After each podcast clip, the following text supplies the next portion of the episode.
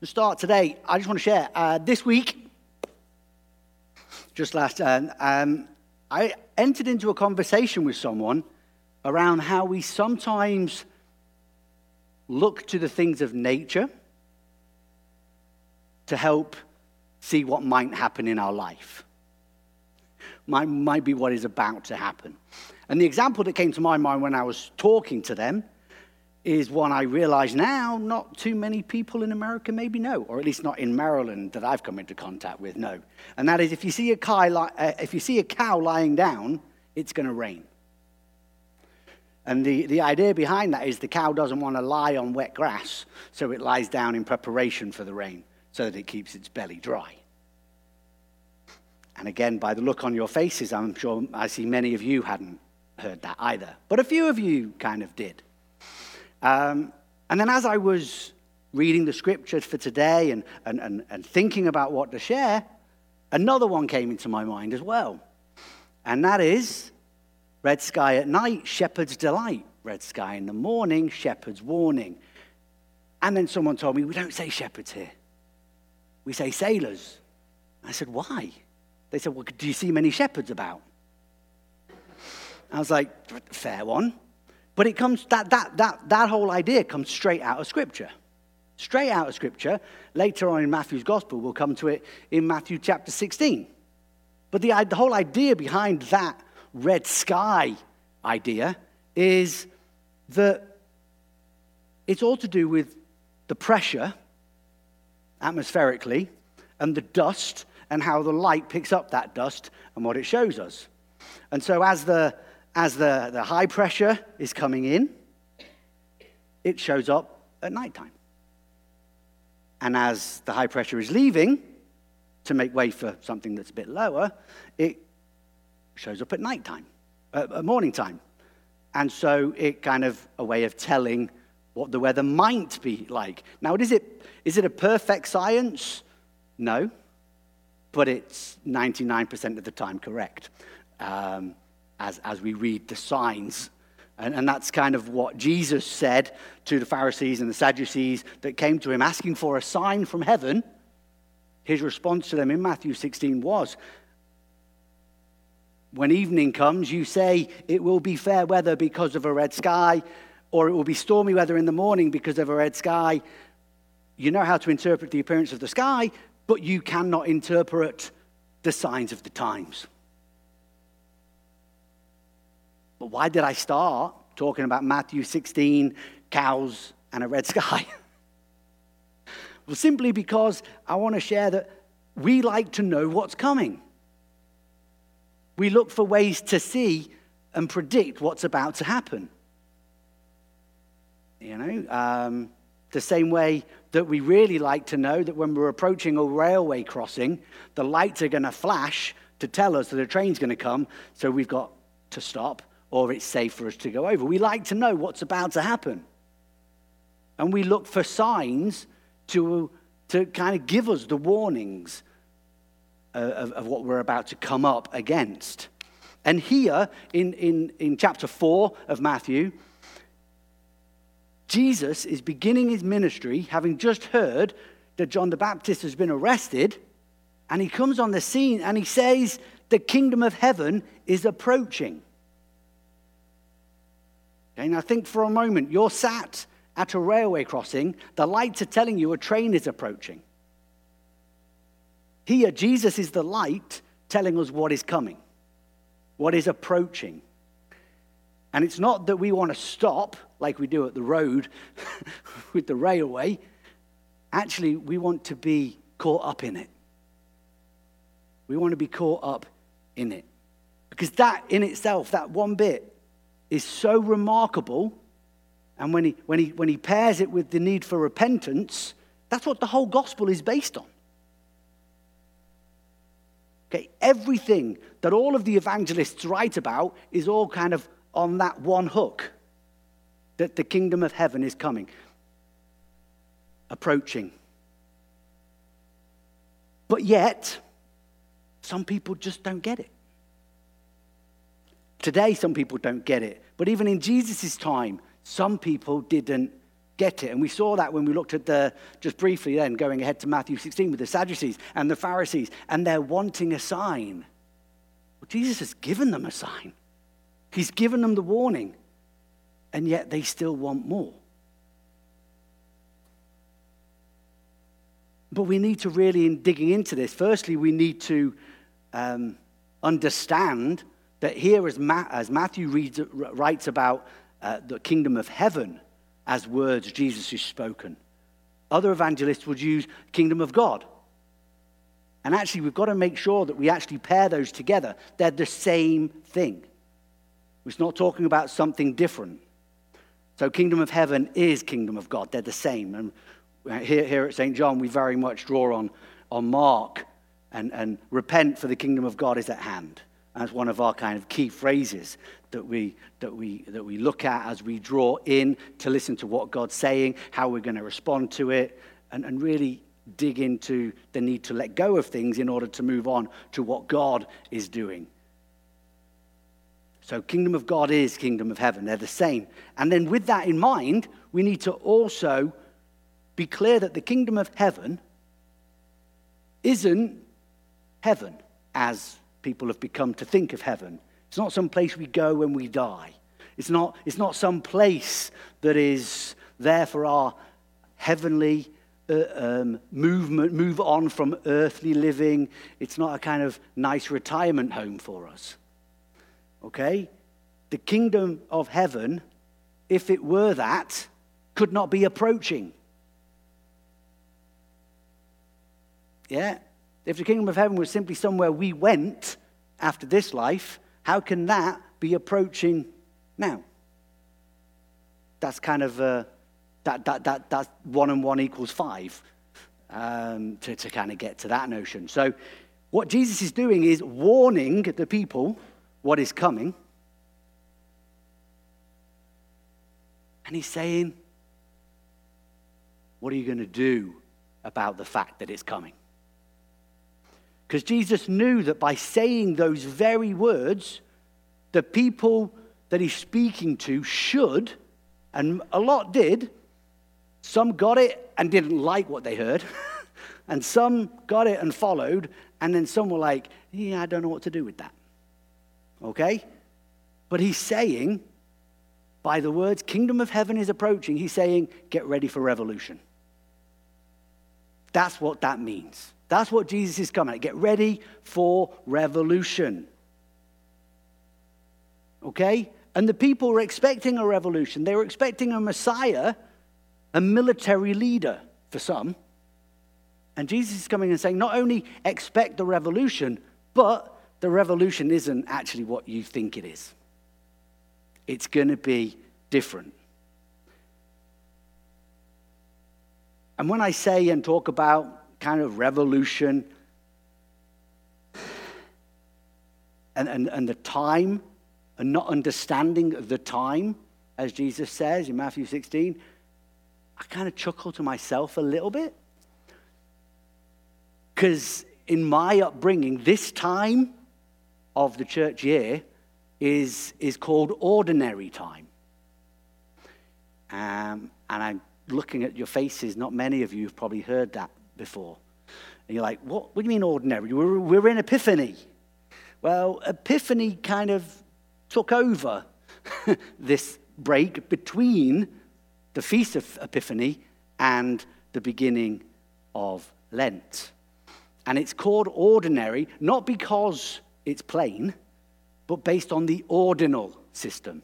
So, a counting system. It's a week in which we are not, as the church, either looking forward to, in preparation of, or celebrating one of our key feasts, either Christmas or Easter. So there's about 33 or 34 weeks, depending on where Easter falls and when Epiphany happens, where we are in ordinary time, where we are not specifically focused on looking at birth, death, or resurrection of Jesus and we concentrate on his teachings. So it's ordinary because it's an ordinal system, but also, if we take that word ordinary and we think about, well, that just means not extra special, maybe, and we think about our reading today, I'm pretty sure it was an ordinary day for James and John and Andrew and Peter, in which they were called to do what? To get out of their boats and to follow Jesus. Pretty sure it would have been an ordinary day for them that became something that started an extraordinary life. And we all get to have that. We all get to have that moment of the ordinary, which can become the, the stepping stone to the extraordinary. You've got these four men. They leave their boat, they leave their business. Why? Because they hear Jesus say, Follow me, and I will make you fishers of men.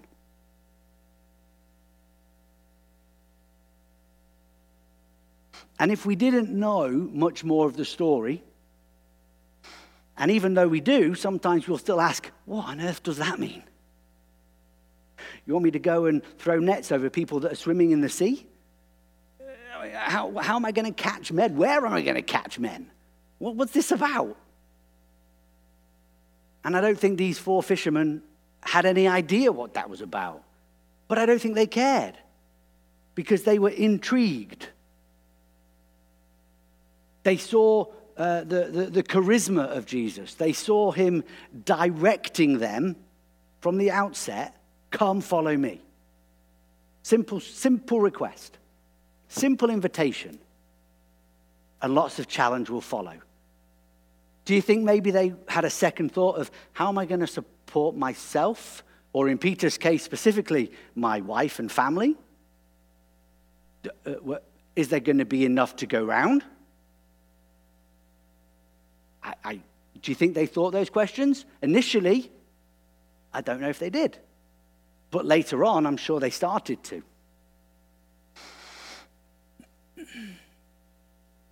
But then we all ask those questions, don't we? Think about people in, in life. The, the sports star who gives up life as a sports person to go to seminary. Um, or the retired sports star who became a broadcaster, who then travels across the world to go to seminary and give up a very good contract with the BBC because he felt a call to ministry. No guarantee of security, no guarantee of benefits, just following God's call. And in the ordinary, that we might call it, everyday life, people follow Jesus. They choose to follow Jesus and the call he's put on their life, be it uh, to go into the nursing profession, to be a teacher, to be a teacher of teachers, you know, be a police officer or a prison officer, to be a fireman or woman. Kind of professions which are in themselves a calling and aren't necessarily lucrative in the way they recompense you for your time.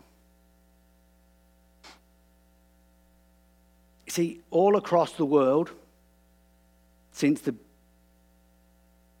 day of Jesus, people have given up attractive, lucrative lifestyles to follow Jesus. And if you write attractive, lucrative lifestyle, and just take the first letter of each word, that is giving up all for Jesus. Yeah? For Peter, for Andrew, for James, for John, I'm sure they had little idea of what that was actually going to look like in the future. All they knew was that Jesus was stood there right in front of them, that he said these words, and there was something about him that compelled them to step out and to go. Yeah? Did Peter have any idea that on his confession that Jesus Christ was the Messiah, the Son of God, that he confessed that? That that's what the, the whole church was going to be built on? I don't think he did. Not at that moment. Not even when it was said, I don't think, I don't think Peter understood it. Yeah?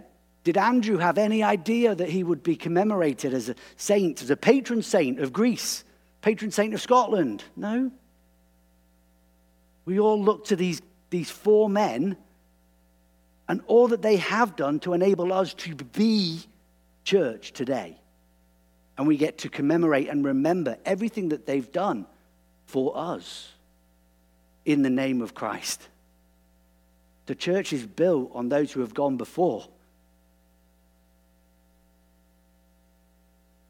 And they gave up all, they gave up their business, their lifestyle to go and follow Jesus.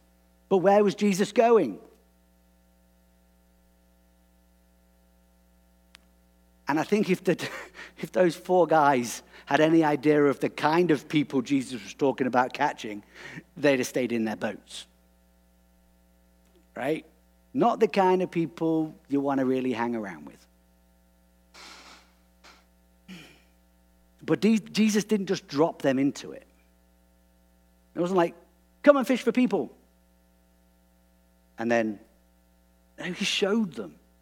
And that last verse that Anne read really shows how he showed them.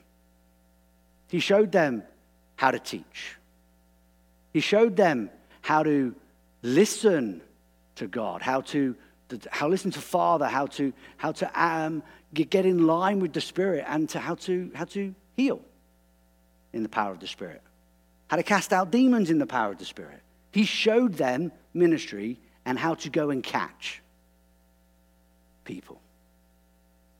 And they grew, they grew into it. And they grew into it because really they got to know Jesus more. And as we know Jesus, I think there's only really one word that truly sums up what it is to know Jesus, and that is that knowing Jesus is transformational. Okay? Following him, learning from him, choosing to go all in. To give up fully anything else that gets in the way of following. And what do we get? We get the most impactful, fullest experience of what life should be. And it can't be equaled by anything else.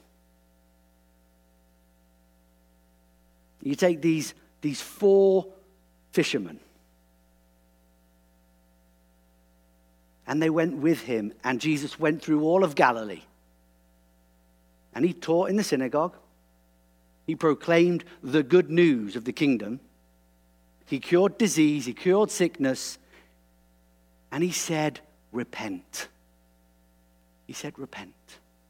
And it's that proclaiming of the good news of the kingdom that is the main thing that I want to really just dig into. Okay? Because that statement, that statement comes to that revelation that there is a revolution. And that revolution is a radical change. Yeah, you look for the definition of revolution. It is a radical change of order or established order. And Jesus came to change the established order. But he didn't just come simply to give it from one person to the next. Because the whole idea of power is being questioned. The idea of the order is being questioned, not just the who has it. Because the Jews, they're under oppression as a people and have been for centuries, passed on from one pagan group to another pagan group who have ruled them and ending up with the Romans. And like I say, they're after a military leader to come in and really, if you think about it, get rid of the darkness of the Roman Empire with darkness of fighting and war. But Jesus says that's not the way it works. How do you get rid of darkness? You bring in light. It's not with fighting and killing that we stop fighting and killing.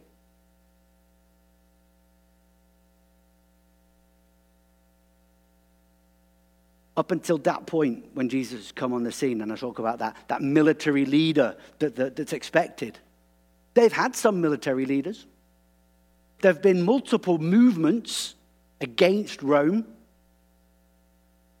You can read about some of that in Maccabees, the Maccabee revolt. Um, but, but, the, but the difference that we've really got to look at here is there is a big difference between a movement and a revolution. And I'm going to kind of quote, but not fully, because there's certain words that I need to leave out because I'm in church and I'm talking to an audience, not just you guys, but online as well. Um, but Tommy Lee Jones in the movie Under Siege. And if you haven't seen it, it's an old movie, but it's definitely worth a watch. Um, his character, William Strannix, defines the difference between a movement and a revolution. And he says a movement is such because it moves a certain distance and then it stops. But a revolution gets its name by always coming back around in your face. Yeah?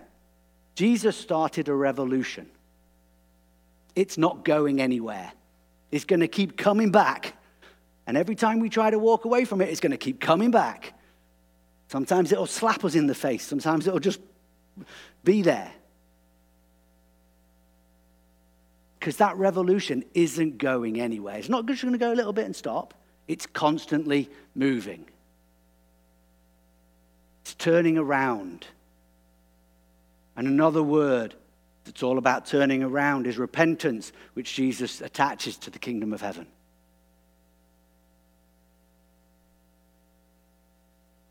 That revolution, it's underway. It started with Jesus, and it's one which is continuing today. One which, as people, we need to understand. We need to understand that the, the idea of the promise that was made by to God's chosen people, which were, were the Jews, was Israel, and they chose to walk away from that. They were called to be light to the nations. And they chose instead to be, You're our God. We're not sharing you. We're going to come up with all these ways that we get to please you, and, and, and we're not sharing you. You know, you get, oh, you can only worship God if you come here because this is where He is. yeah? And we're in danger of slipping into some of that a little bit as the church today. Because we are called to be what? We are called to be light to the world. We are called to share that light in the same way that the sun comes every morning and sets every evening and sometimes gives us an indication of what the weather's going to be like. We need to be light where we see darkness. Jesus is the light of the world. And he's come into the world to warn us that the only way to expel the darkness is to welcome in the kingdom of heaven. That same kingdom is still coming, it is still approaching. Little by little, it gets here. More and more every day as we allow it to in our lives. Because the kingdom of heaven is only present where Jesus is declared as Lord. So, everywhere we declare Jesus as Lord, we're going to see more of the kingdom. It's still coming. Has it arrived fully? No. But it is getting here more and more. And we get to see glimpses of it more and more as we look. And the more we look, and the more we give to Jesus, the more we're going to experience and see the kingdom. It lives in parallel with our present world. It is not just that other place that we get to see afterwards.